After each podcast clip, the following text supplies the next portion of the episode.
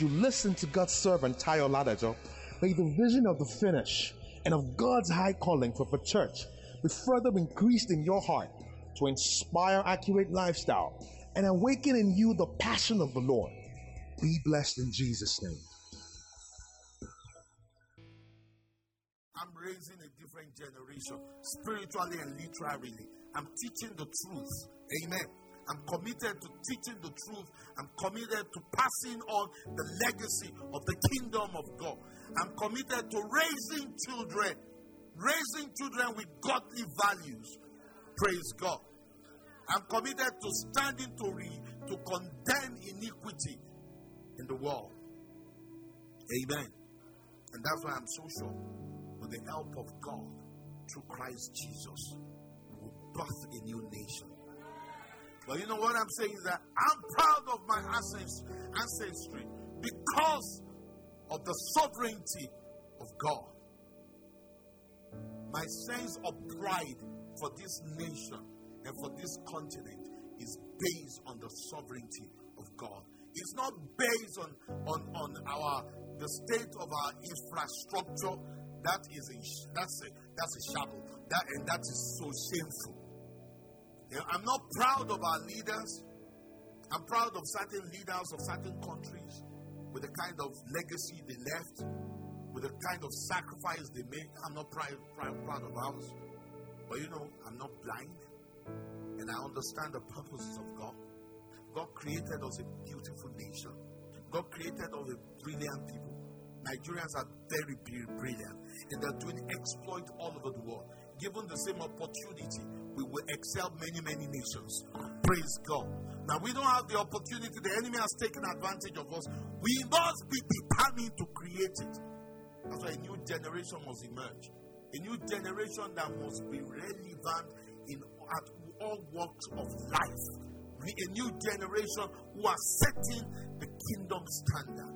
We must emerge and we, we will defeat the monster called corruption. We will defeat the monster called backwardness and retrogression. We will defeat the monster called poverty. Praise God. We will.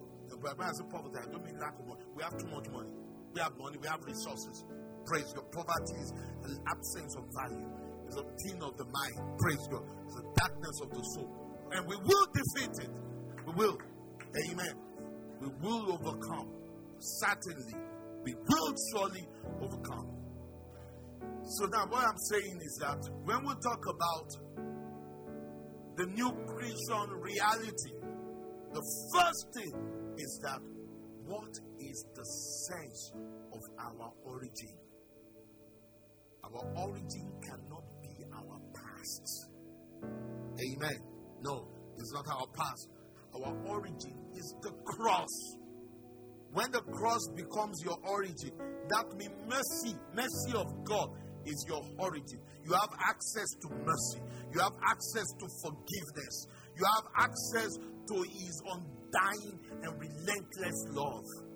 Our origin is the cross. Our origin is the fact that Christ Jesus was sent by the Father. He was sent to redeem we that were once his enemy. Praise God. Please turn with me to Galatians chapter 6, verse 15.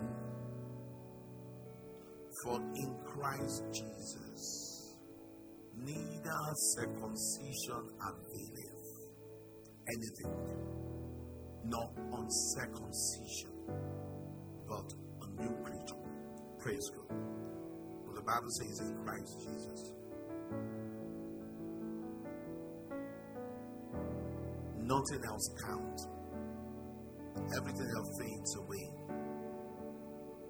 There are dimensions in life that are makeshift.